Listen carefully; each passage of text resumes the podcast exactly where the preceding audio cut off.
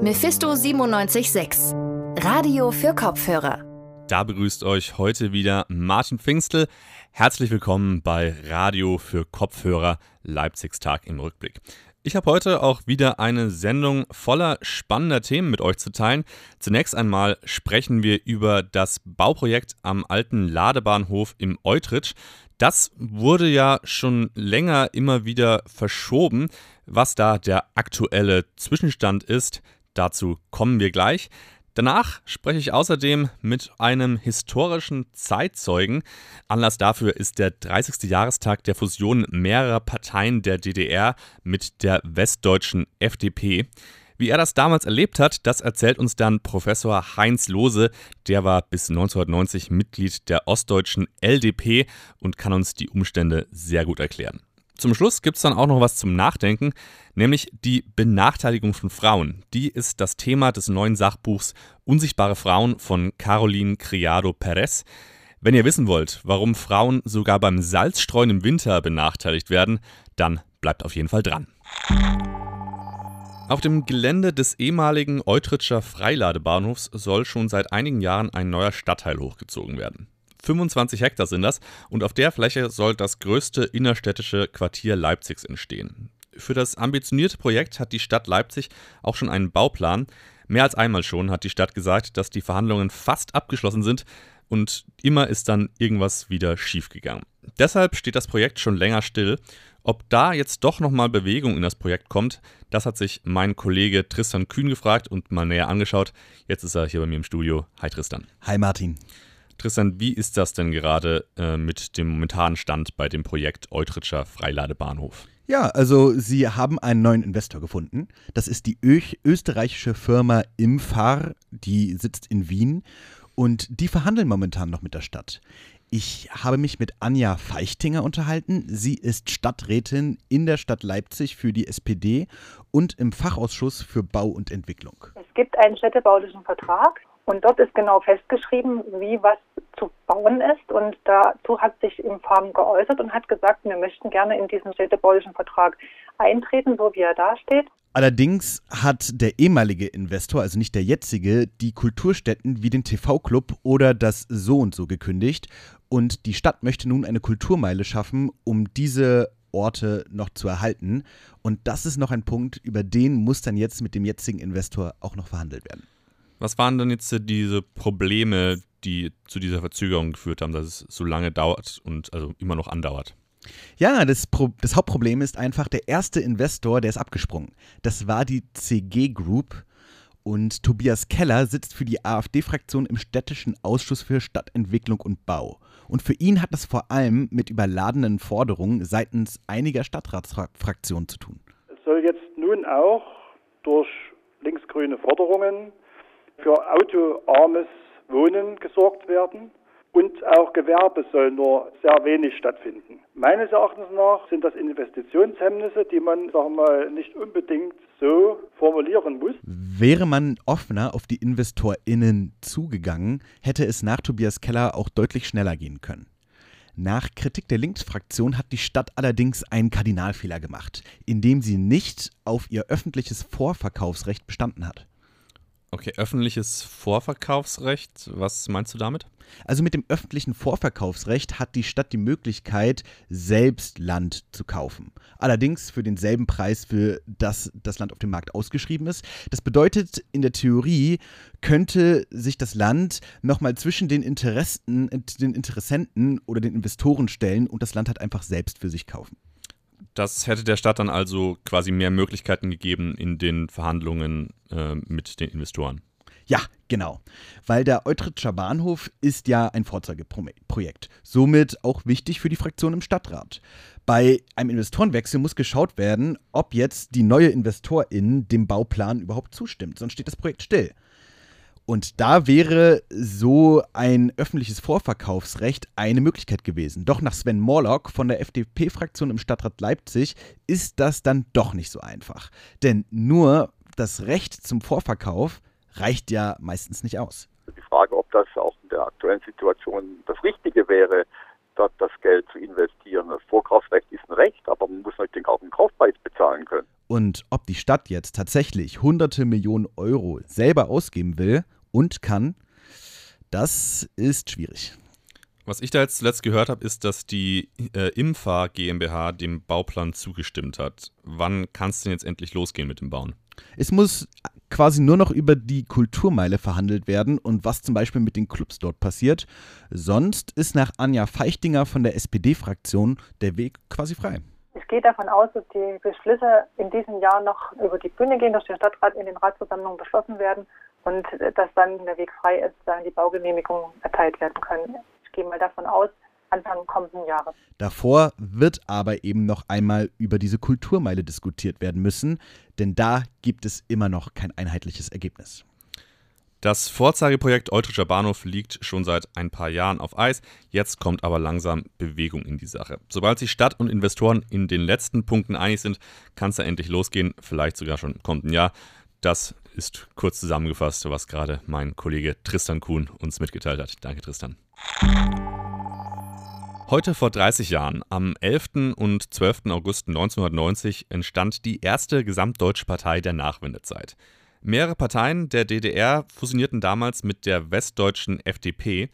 Unter den ostdeutschen Parteien war auch die LDP, die Liberaldemokratische Partei.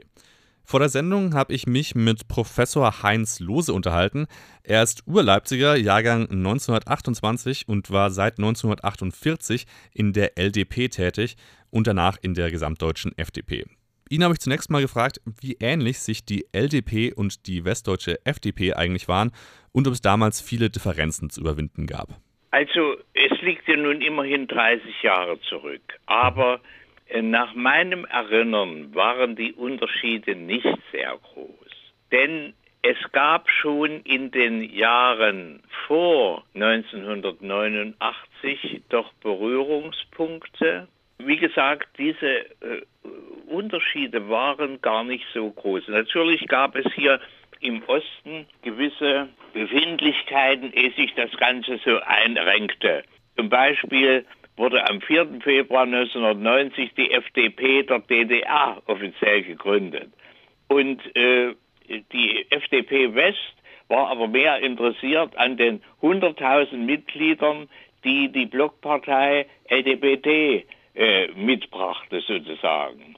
Jedenfalls der eigentliche äh, außerordentliche FDP-Bundesparteitag fand tatsächlich, wie Sie schon erwähnt haben, am 11. August 1990 statt, wo dann sich zusammenschlossen die FDP, die Deutsche Forumspartei, Bund freier Demokraten, die war entstanden durch Fusion von LDP und NDP, äh, mit der westdeutschen FDP zur gesamtdeutschen FDP. Das waren dann äh, praktisch vier liberale Parteien, die sich dann endlich zu einer Einheit bekannten und dann auch gemeinsame Kandidaten für die äh, Volkskammerwahl aufstellten und da gehörte ich dazu und wäre, äh, wenn ich nicht selber das vermasselt hätte, auch sicher in den Bundestag gekommen. Hm verpasste Gelegenheit. Aber Sie haben es jetzt äh, ähm, selbst schon erwähnt, in dem Bund der für Freie Demokraten war neben der LDP auch die NDPD ähm, drinnen die ja, ähm, und Sie haben jetzt schon gesagt, äh, mit der FDP gab es eigentlich keine großen ähm, Meinungsverschiedenheiten zur LDP. Wie sah es denn zur NDPD aus?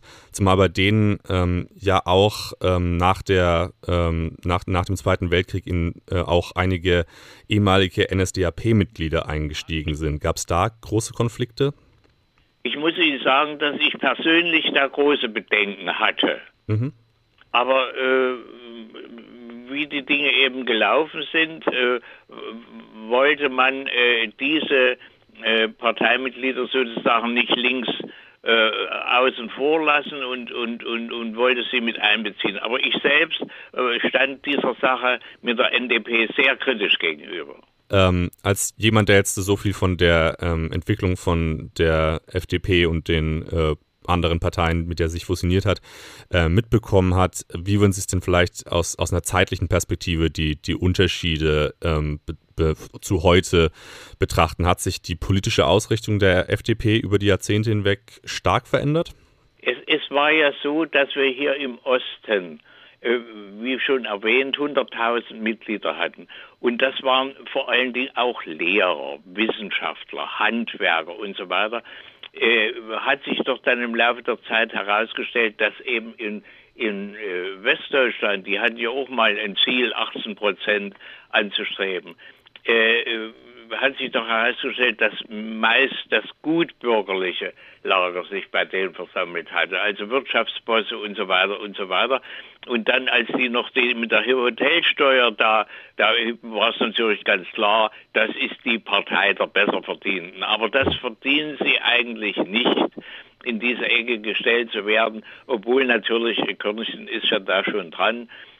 Und eine kleine Episode noch am Schluss äh, als ich das erste Mal in so einer Auswahlausschusssitzung, also da sitzt dem Studenten, der also nun seine Arbeit vorgelegt hat, Dissertation oder Diplomarbeit, und der also so ein Stipendium von etwa 1000 Euro dann pro Monat bekommt, da sitzen also drei Professoren, welche aus äh, Westdeutschland ehemals und, und welche aus dem Osten gegenüber. Und da sagte mal ein Professor ganz am Anfang so, 1993 äh, vielleicht, äh, bei den Fragestellungen nun an die Studenten. Na, Sie aus Leipzig wissen ja mehr als wir. Und da habe ich geantwortet, ja, ich komme ja auch nicht aus Sibirien, sondern, wie Sie richtig sagen, aus Leipzig. Das sagt Professor Heinz Lose. Er ist Jahrgang 1928 und war seit 1948 in der LDP tätig nach der Wende 1990 dann auch in der gesamtdeutschen FDP. Frauen und Männer sind in Deutschland vor dem Gesetz gleichgestellt. Das wissen wir alle, es bestehen aber trotzdem auch weiterhin noch einige gesellschaftliche Ungleichheiten, die sich in der Benachteiligung von Frauen äußern können.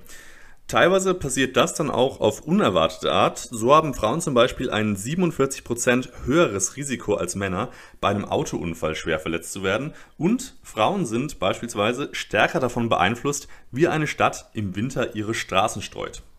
Ja, solche kuriosen Fragen erregen Aufmerksamkeit und solche Fragen hat die britische Journalistin Caroline Criado Perez gesammelt. Sie hat sich nämlich daran gemacht, herauszufinden, was die Wissenschaft über die Benachteiligung von Frauen aussagen kann. Herausgekommen ist das Sachbuch Unsichtbare Frauen. Das hat jetzt unsere Redakteurin Wiebke Stedler sich genauer angestaut und sie sitzt auch hier bei mir, um uns zu erzählen, ob dieses Buch lesenswert ist. Hi Wiebke. Hallo. Wiebke, dass Frauen nicht überall komplett gleichgestellt sind mit Männern, das ist für die meisten von uns bestimmt nichts Neues. Was ist also die spannende neue Erkenntnis von Caroline Criado Perez in ihrem Buch? Also ich würde sagen, diese unendliche Bandbreite an Nachteilen, die sich für Frauen im Alltag ergeben, oft ohne Absicht, das wird einem beim Lesen dieses Buches sehr wohl bewusst. Und der Grund für diese vielen Nachteile ist schlichtweg oft oder meistens, dass in den allermeisten Fällen Männer als die Norm gelten. Und Perez hat zu diesem Thema unzählige Studien aus allen möglichen Forschungsfeldern ausgewertet. Also wenn man dieses Buch durch hat, nenne einen Bereich des öffentlichen Lebens und Perez kann mindestens ein Beispiel dafür anführen, inwieweit Frauen schlechter dastehen als Männer. Und die einzelnen Kapitel des Buches widmen sich dann auch immer einem Lebensbereich, also Medizin, Politik, Wirtschaft und so weiter. Ja, ein konkretes Beispiel habe ich jetzt ja gerade eben schon genannt, und zwar, dass, dass im Winter die Straßen äh, von Schnee, wenn die befreit werden, dass dabei auch Frauen benachteiligt werden können. Wie, wie kann das denn passieren? Das ist ein ziemlich gutes Beispiel, mit dem Perez ähm, ihr Buch auch beginnt. Man hat, äh, das ist das äh, schwedische Beispiel, äh, in der Stadt Karlskoga 2011 mal durch Zufall untersucht, ob die Verwaltung Frauen benachteiligt, und zwar mit der Art, wie sie ihre Straßeninventar räumt. Dort war es nämlich immer so, dass zuerst die großen Hauptstraßen gestreut werden. Und man hat schnell festgestellt, das ist tatsächlich ein Vorteil für Männer, denn die fahren häufiger mit dem Auto auf diesen Hauptstraßen direkt zur Arbeit. Und Frauen hingegen müssen häufig ohne Auto erst die Kinder zur Schule bringen oder die Großeltern zum Arzt. Und deshalb sind sie dann auch häufiger zu Fuß oder auf den Gehwegen unterwegs und diejenigen, die bei Glatteis eher zu Schaden kommen. Und das ist für Caroline Criado Perez auch ein ziemlich typischer Fall davon, dass Frauen benachteiligt sind, ohne dass es irgendwem zunächst auffällt. Ja, das ist auch ein ziemlich interessanter Ansatz, so an das Thema heranzugehen. Wie ist denn das Buch nun aufgebaut? Kommen dann noch mehr so ungewöhnliche Beispiele? Also das Buch steckt quasi voll von diesen Beispielen. Wie, wie gerade schon erwähnt, für jeden Lebensbereich, die Kapitel sind vollgepackt von diesen Beispielen. Und ich finde, das macht die Erkenntnisse von Perez auch sehr eindringlich. Und die Liste von Situationen, in denen Frauen benachteiligt sind, ist da schier endlos. Das fand ich wahnsinnig erschreckend. Und nur um nochmal zwei Beispiele zu nennen, um das Ganze noch ein bisschen ähm, zu betonen. Also wie du vorhin ja schon gesagt hast, Frauen haben ein höheres Risiko, bei einem Autounfall schwerer verletzt zu werden. Das liegt einfach daran, dass die Sicherheitstests, die diese, diese Autos unterzogen werden, bevor sie verkauft werden, die werden häufig nur an Dummies getestet, die auf männliche Passagiere ausgelegt sind, beziehungsweise eigentlich immer. Und äh, die meisten Konzerne weigern sich, äh, Tests mit Dummies, äh, weiblichen Dummies durchzuführen, einfach ähm, weil das zu teuer wäre. Dann auf der anderen Seite sind Frauen chronisch unterrepräsentiert in, der, in medizinischen Studien. Und die Ausrede der Forschung ist da dann, ja, Frauen haben einen viel zu komplizierten Hormonhaushalt, ähm, die kriegen jeden Monat ihre Regelblutung, das lässt sich gar nicht irgendwie abwägen, wie dann da die Nebenwirkungen von dem Medikament sind. Das gilt allerdings dann wiederum nicht für Produkte, die leicht zu vermarkten sind, wie zum Beispiel Anti-Aging-Cremes. Da ist es dann kein Problem, ähm, auch die an wirklich, wirklich an Frauen zu testen. Ja, mit solchen Beispielen klingt es auf jeden Fall auch für meine Ohren nach einem spannenden Thema. Aber gut, gleichzeitig ist es jetzt als Sachbuch beschrieben und es geht um Wissenschaft. Da kann ich mir den Inhalt unter Umständen ein bisschen trocken vorstellen. Oder kann man dieses Buch auch Laien empfehlen? Das kann man definitiv auch als Laie lesen, ähm, denn ich finde, dieses wissenschaftliche Geschwurbel ist in diesem Buch überhaupt nicht Thema, weil Perez wirklich einen sehr äh, auflockernden Schreibstil hat ähm, und mit viel klugem Witz schreibt. Also ihre Beispiele sind sehr anschaulich, aber sie verharmlost auch nichts von dem, was sie schreibt. Und ihr Buch zeigt ziemlich gut auf, wie oft Frauen im unterschwellig sexistisch behandelt werden. Und auf die vielen Fälle summiert sich das dann allerdings. Ein Problem sehe ich dann ähm, allerdings bei den vielen Studien, die Perez ausgewertet hat. Also man kann als Leserin jetzt nicht direkt nachvollziehen, diese Studie, hat die was mit der Benachteiligung von Frauen insgesamt zu tun? Hat die da eine Aussage zu? Oder hat die Autorin sich da einfach eine passende Aussage für ihr Thema rausgepickt? Aber ich finde, wenn auch nur 10 Prozent von dem, was Perez in ihrem Buch schreibt, wahr ist, dann ist das, finde ich, schon erschreckend genug.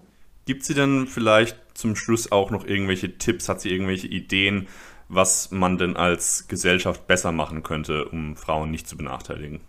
Also dadurch, dass Perez Erkenntnisse so umfangreich sind, ist es auch sehr schwierig, konkrete Lösungen vorzugeben. Aber die wichtigste Empfehlung, die ich persönlich rausgelesen habe, ist, sprecht mit den Frauen.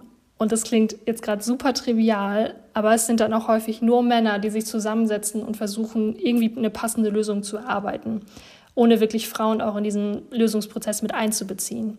Und dadurch bringen die Lösungen, die am Ende daraus kommen, leider oft sehr wenig. Sprecht mit Frauen, das ist, denke ich, in jeder Situation ein guter Tipp und vielleicht auch ein guter, Abschluss für unser Gespräch. Wiebke, danke. Äh, unzählige neue Erkenntnisse über Sexismus und eine klare Leseempfehlung habe ich jetzt von dir daraus gehört. Das ist auch das Fazit äh, zum Buch Unsichtbare Frauen von Caroline Criado Perez. Das Buch ist im BTB Verlag erschienen, hat 496 Seiten und kostet 15 Euro. Ja, damit sind wir auch schon wieder am Ende unserer heutigen Folge von Radio für Kopfhörer Leipzigs Tag im Rückblick angekommen. Das war jetzt mittlerweile die 40. Folge unseres täglichen Podcasts. Wenn es euch gefallen hat, dann schaltet morgen wieder ein in einem Player eurer Wahl, sei es Spotify oder auf mixcloud.com. Oder ihr könnt uns jetzt auch wieder live verfolgen. Mephisto 976 sendet jetzt wieder jeden Tag von Montag bis Freitag von 18 bis 19 Uhr. Ansonsten könnt ihr uns natürlich auch auf unserer Homepage besuchen, auf radiomephisto.de. Dort findet ihr jede Menge spannende Beiträge zum Nachlesen. Oder ihr schaut mal bei unseren Social Media Kanälen vorbei: Facebook, Twitter, Instagram und YouTube. Auch da gibt es immer wieder einige spannende kleine Beiträge. An dieser Stelle möchte ich mich eigentlich nur noch bei allen bedanken, die die heutige Folge möglich gemacht haben und natürlich bei euch, liebe Zuhörerinnen und Zuhörer. Ich sage an dieser Stelle Tschüss, mein Name ist Martin Pfingstel, macht's gut und bis zum nächsten Mal. Mephisto 976. Radio für Kopfhörer.